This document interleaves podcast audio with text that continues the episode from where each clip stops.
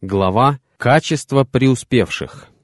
Поистине, хвала принадлежит Аллаху. Его мы восхваляем и просим о помощи и наставлении на истинный путь. Мы просим у Него защиты от зла наших душ и от наших дурных дел. Кого ведет Аллах прямым путем, того никто не ведет в заблуждение, а кого Он вводит в заблуждение, того никто не выведет на прямой путь. Я свидетельствую, что нет божества, кроме одного лишь Аллаха, у которого нет сотоварищей. И я свидетельствую, что Мухаммад — его раб и посланник. Всевышний Аллах сказал, «Алиф лям мим».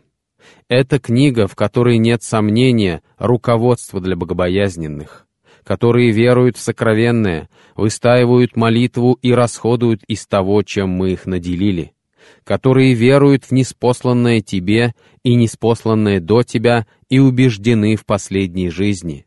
Они следуют руководству от их Господа, и они преуспевшие. Вторая сура с первого по пятый аяты. Это начало суры Корова, о которой Аль-Куртуби и другие ученые говорили, что в ней тысяча велений, тысяча запретов и тысяча сообщений. Шайтан бежит из дома, в котором читают эту суру.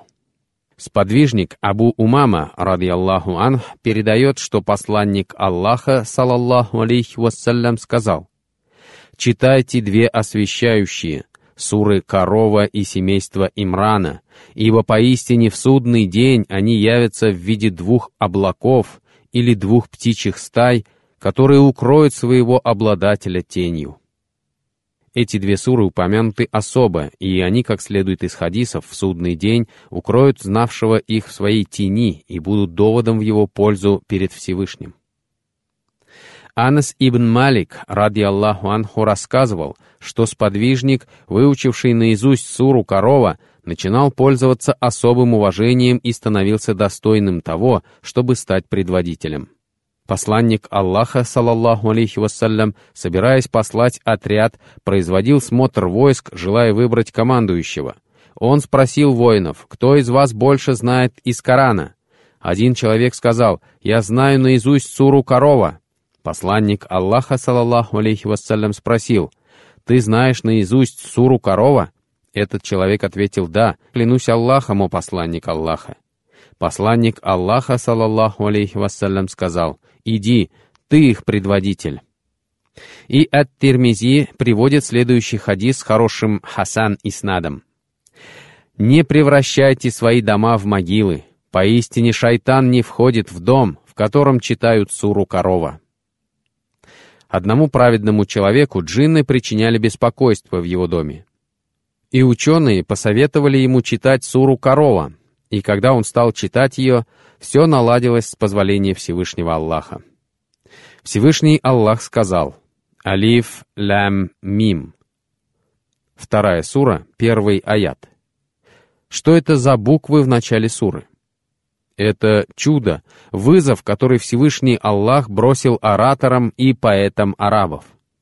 Причист тот, кто сделал свою книгу чудом и заставил замолчать ораторов и поэтов. У каждой общины было свое чудо, и Всевышний Аллах посылал к людям пророков, мир им всем, с этими чудесами. Муса, алейхиссалям, был послан к народу, который хорошо знал колдовство, и Всевышний Аллах дал ему посох, который поглотил то, что сделали их колдуны.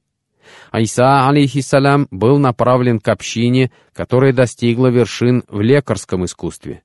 И Всевышний Аллах наделил его способностью исцелять слепого и прокаженного, и оживлять мертвых с позволения Аллаха. Всевышний Аллах сказал, «Разве тот, кто был мертвецом, и мы вернули его к жизни и наделили светом, благодаря которому он ходит среди людей, подобен тому, кто находится во мраках и не может выйти из них». Шестая сура, 122 аят. Неверующие слушали посланника Аллаха, салаллаху алейхи вассалям, когда он читал Коран, и видели удивительное красноречие Корана и его неподражаемый стиль, и они боялись попасть под его влияние.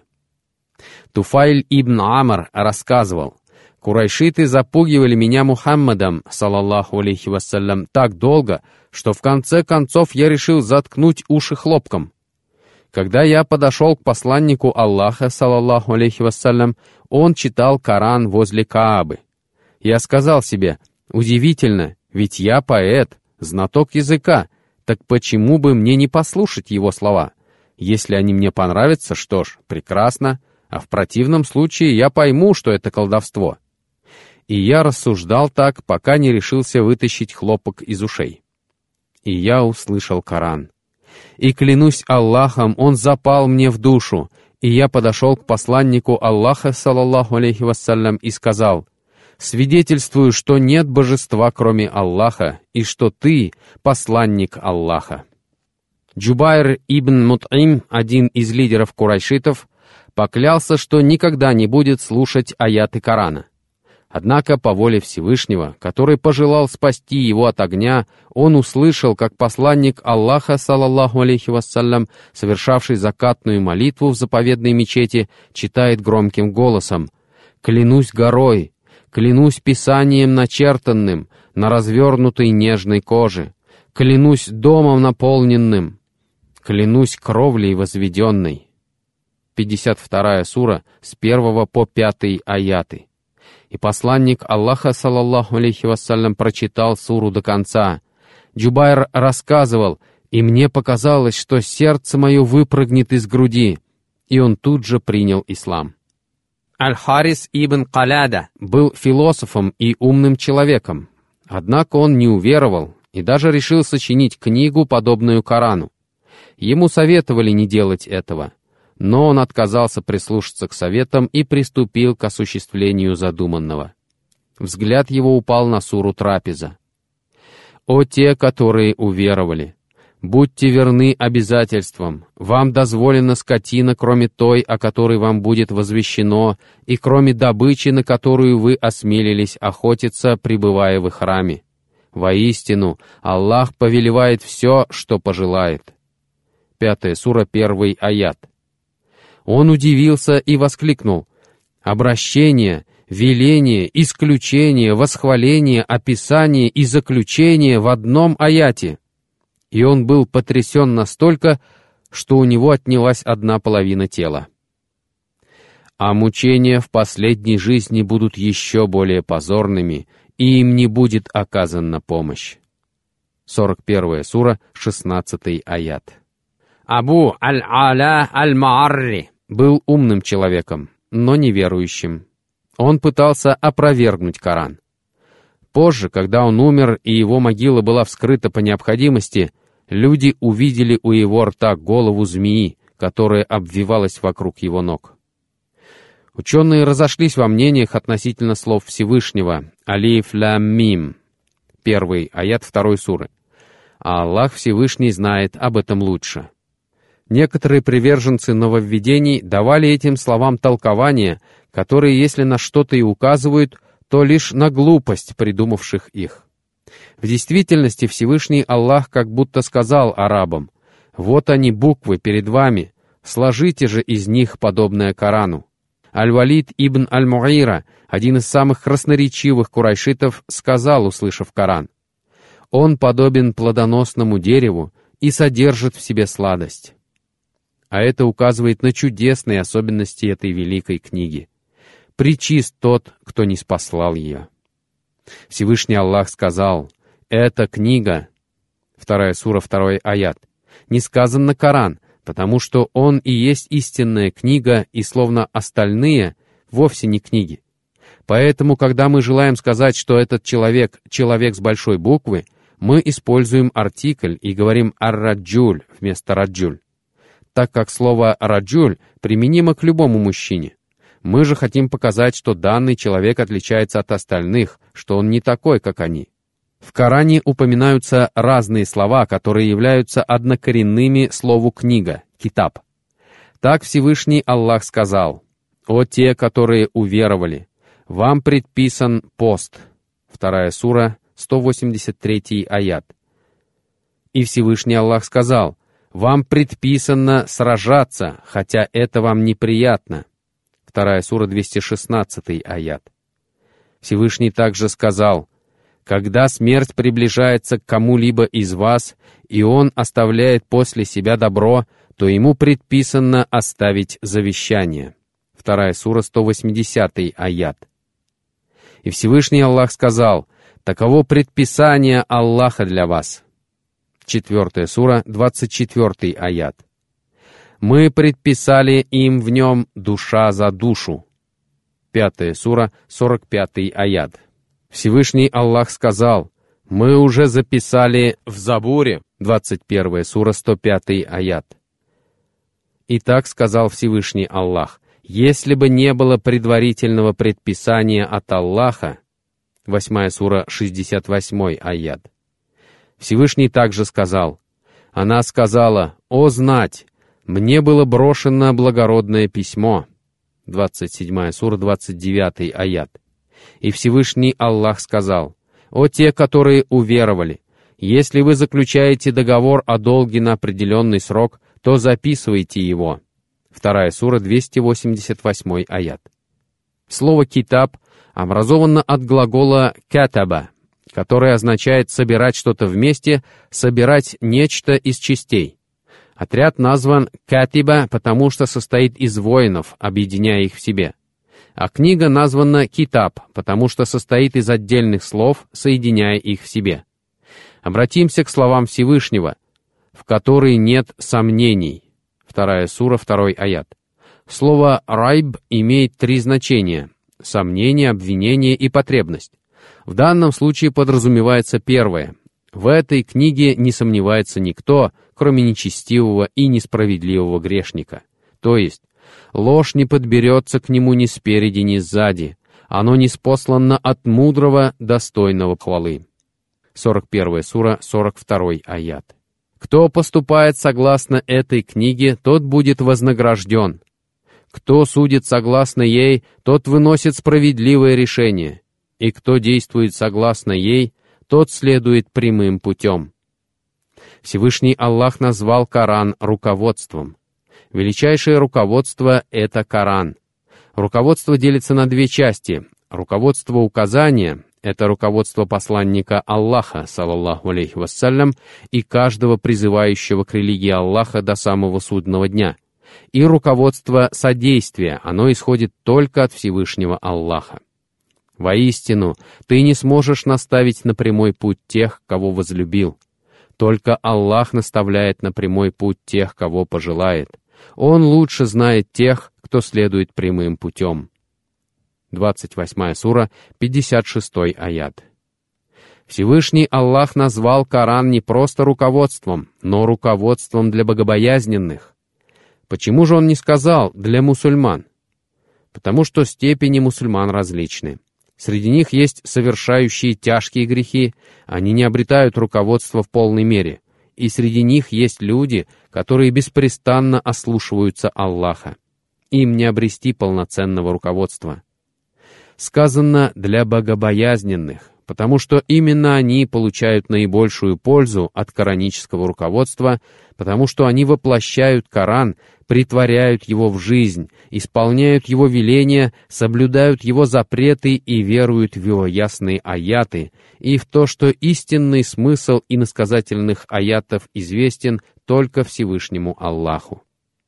Ученые сказали, что богобоязненность — это когда ты боишься Аллаха, пользуясь его светом и желая его награды, и избегаешь грехов, пользуясь светом Аллаха и страшась его наказания. Ученые говорили также, что богобоязненность — это исполнение велений Всевышнего, оставление запретного, вера в принесенное пророками, или же исполнение велений Аллаха и соблюдение его запретов.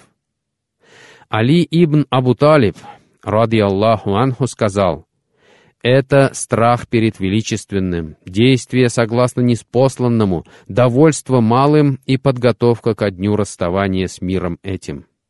А Ибн Масуд сказал, «Богобоязненность — это когда о Всевышнем Аллахе помнят и не забывают, подчиняются Ему и не ослушиваются Его, благодарят Его и не проявляют неблагодарности». Говорят также, что богобоязненность — это когда ты стараешься установить преграду между собой и наказанием Аллаха. Умар ибн аль-Хаттаб однажды попросил Убайя ибн Карба, «Опиши мне богобоязненность». Тот спросил, «Случалось ли тебе когда-нибудь проходить по земле, усеянной колючками?» Тот ответил, «Да». Убай спросил, «И что ты при этом делал?» Он ответил, «Приподнимал одежду и старался обходить их». Убай сказал, «Также и богобоязненность». У богобоязненности много причин. Вот только две из них. Первая — память о том, что Всевышний Аллах видит и слышит нас всегда и везде. И второе — совершение обязательного и добровольного поклонения. Далее Всевышний Аллах сказал «веруют в сокровенное». Вторая сура, третий аят. Сокровенное — это все, что сокрыто от нас. Эти люди верят в сказанное Мухаммадом, саллаллаху алейхи вассалям, о существовании рая и ада, а также о расчете, наказании и награде, о весах и сырате, о вечном блаженстве в раю и мучительном наказании в огне, о мудром Господе, могущественном, знающем, видящем, слышащем, вознесшемся над троном, Господе, который говорит чему-нибудь «будь», и оно появляется, или свершается, которому принадлежит владычество и распоряжение. Мухаммад, саллаллаху алейхи вассалям, сообщил им об этом, и они поверили. «Да будете вы блаженны в тот день, когда уверовали, не видя посланника Аллаха, саллаллаху алейхи вассалям, и в день, когда приняли ислам и уверовали в Аллаха, не видя вашего Господа». Всевышний Аллах начал с сокровенного, потому что это важнейший вопрос — Атеисты во все времена отказывались уверовать в сокровенное. Они говорят, Бога нет и жизнь — материя. То есть нужно верить в то, что перед тобой, в то, что ты можешь потрогать, а в то, чего ты не видишь, верить не нужно. Вера в сокровенное — важнейший вопрос, который ставится перед каждым человеком. Кто не уверовал в сокровенное, от того Аллах не примет ни обязательного, ни дополнительного поклонения, ни выкупа, ни слов. Всевышний не посмотрит на такого человека, не очистит его, и его ожидает мучительное наказание. Всевышний Аллах также сказал, «Выстаивают молитву». Вторая сура, третий аят. Всевышний Аллах, упоминая о верующих, тут же упоминает и о том, что они выстаивают молитву. А говоря о лицемерах, Всевышний говорит, что они просто молятся. Таким образом, молящихся можно разделить на две категории. Те, кто выстаивает молитву, и тех, кто просто молится, то есть совершает молитву без должного отношения. Она не удерживает от мерзости и от порицаемого, в отличие от того, кто выстаивает молитву осознанно. Воистину, молитва удерживает от мерзости и предосудительного. 29 сура, 45 аят. Невольно задаешься вопросом, как получается, что человек молится и в то же время употребляет наркотики, совершает прелюбодеяние или занимается воровством? Ответ прост. Этот человек молится машинально, вместо того, чтобы выстаивать молитву с должным отношением. Выстаивать молитву, как сказали ученые, значит молиться с должным смирением, покорностью, совершая перед этим как следует малое омовение, правильно выполняя поясные земные поклоны, поминая Аллаха должным образом. Словом подразумевается совершение молитвы как можно ближе к идеалу. Далее Всевышний Аллах сказал, «И расходуют из того, чем мы их наделили». То есть расходуют часть из того, чем их наделил Господь. А если бы Всевышний Аллах сказал, «расходуют то, чем мы их наделили», это означало бы возложение на человека непосильной обязанности, потому что человек не может отдавать все, что имеет. Аятов, в которых восхваляется расходование на благие дела, очень много. Например, Всевышний Аллах сказал, «Тем, кто расходует свое имущество на пути Аллаха и не сопровождает свои пожертвования попреками и оскорблениями, уготована награда у их Господа. Они не познают страха и не будут опечалены». Вторая сура, 262 аят. «Он возместит все, что бы вы ни израсходовали. Он наилучший из дарующих удел». 34 сура, 39 аят. Всевышний Аллах также сказал, «Когда они делают пожертвования, то не расточительствуют и не скупятся, а придерживаются середины между этими крайностями». 25 сура, 67 аят. «О те, которые уверовали! Вкушайте дозволенные блага, которыми мы наделили вас, и будьте благодарны Аллаху». Вторая сура, 172 аят.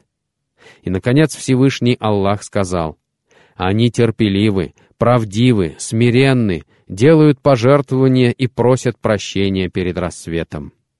Третья сура, 17 аят. Многие сподвижники неустанно расходовали свои средства на благие дела. Среди них Абу Бакр, Осман и Абдурахман ибн Ауф, да будет доволен имя Аллах. Абу Бакр отдал исламу все свое имущество, кровь, силы и время. И Всевышний Аллах вознаградил его за это, сделав его величайшим из правдивейших после своих пророков и посланников. А Усман вырыл колодец рума для мусульман, и Всевышний Аллах напоит его из райского источника Саль-Сабиль. А когда он снарядил войско перед походом на Табук, посланник Аллаха, саллаллаху алейхи вассалям, сказал, «Не повредит Осману ничего из того, что он будет делать после этого дня». Абдрахман ибн Ауф пожертвовал на пути Аллаха разом 700 верблюдов со снаряжением и кормом. Когда у них просят чего-нибудь, они не сердятся и не хмурятся в землю уставившись. Наоборот, когда просят их, они расцветают, и лица их озаряются. Если говорить о расходовании средств на благие дела, то людей можно условно разделить на три группы. Те, кто расходуют на показ людям, им нет доли в мире вечном, и именно ими разожгут адское пламя. Те, кто расходует из стыдливости, они получают награду, а иногда это становится просто привычкой. И те, кто расходует с искренним намерением. Это поклоняющиеся Аллаху, которых ожидает щедрая награда. Всевышний Аллах сказал, «Они следуют руководству от их Господа». Вторая сура, пятый аят. Употреблен предлог «аля», указывающий на то, что эти люди действительно неуклонно следуют руководству Всевышнего, а не предлог «фи», употребление которого позволило бы нам допустить, что некоторые из них следуют этому руководству, а другие нет. И не предлог «иля», увидев который, мы могли бы подумать, что они направились, устремились к этому руководству, к этому прямому пути, но как будто еще не дошли, не достигли его. Очевидно, что среди людей, которые не выстаивают молитву и не расходуют на благие дела, мало следующих руководству Всевышнего и получающих пользу от этого руководства. Невозможно сохранить это руководство без благих дел и веры, и не думай, что есть хранитель помимо Аллаха. Никто, кроме Аллаха, не может уберечь тебя от мерзких поступков, и никто, кроме единственного Бога, не может удержать тебя от грехов. Поэтому Всевышний Аллах сказал о своем пророке Юсуфе, алейхиссалям, так мы отвратили от него зло и мерзость. Воистину, он был из числа наших избранных рабов. 12 сура, 24 аят. То есть он следовал божественному руководству, и Господь отвратил от него зло и мерзость. Никто не отвратит от тебя зло и мерзость, кроме Аллаха. Всевышний Аллах сказал, они следуют руководству от их Господа. Вторая сура, пятый аят. Не просто руководству, а руководству от Аллаха, потому что руководство бывает и от шайтана. И Всевышний Аллах сказал, от их Господа. Не от Аллаха, а именно от их Господа, дабы напомнить, что такие милости, как руководство, естественная природа человека, изначально склонная к религии Всевышнего, а также жизнь от Господа, который заботится о людях. Они признают все эти милости Всевышнего, обычно упоминая о благе, которое Он дарует своим рабам. Всевышний Аллах упоминает господство, а когда речь идет о Коране, Он упоминает божественность. Далее Всевышний Аллах сказал, «И они преуспевшие». Вторая сура, пятый аят. Преуспеяние упоминается в Коране много раз. Всевышний Аллах сказал, «А уберегшиеся от собственной алчности являются преуспевшими». 59 сура, 9 аят. Всевышний также упоминает преуспеяние после терпения, поминание Аллаха, приложение усилий и расходование на пути Аллаха. Под преуспеянием в данном случае подразумевается счастье в обоих мирах. Они, преуспевшие потому, что они достигли успеха, будучи праведными как внешне, так и внутренне. Прошу Всевышнего Аллаха включить нас в число преуспевших, выстаивающих молитву, верующих в сокровенное и расходующих из того, чем наделил их Всевышний Аллах.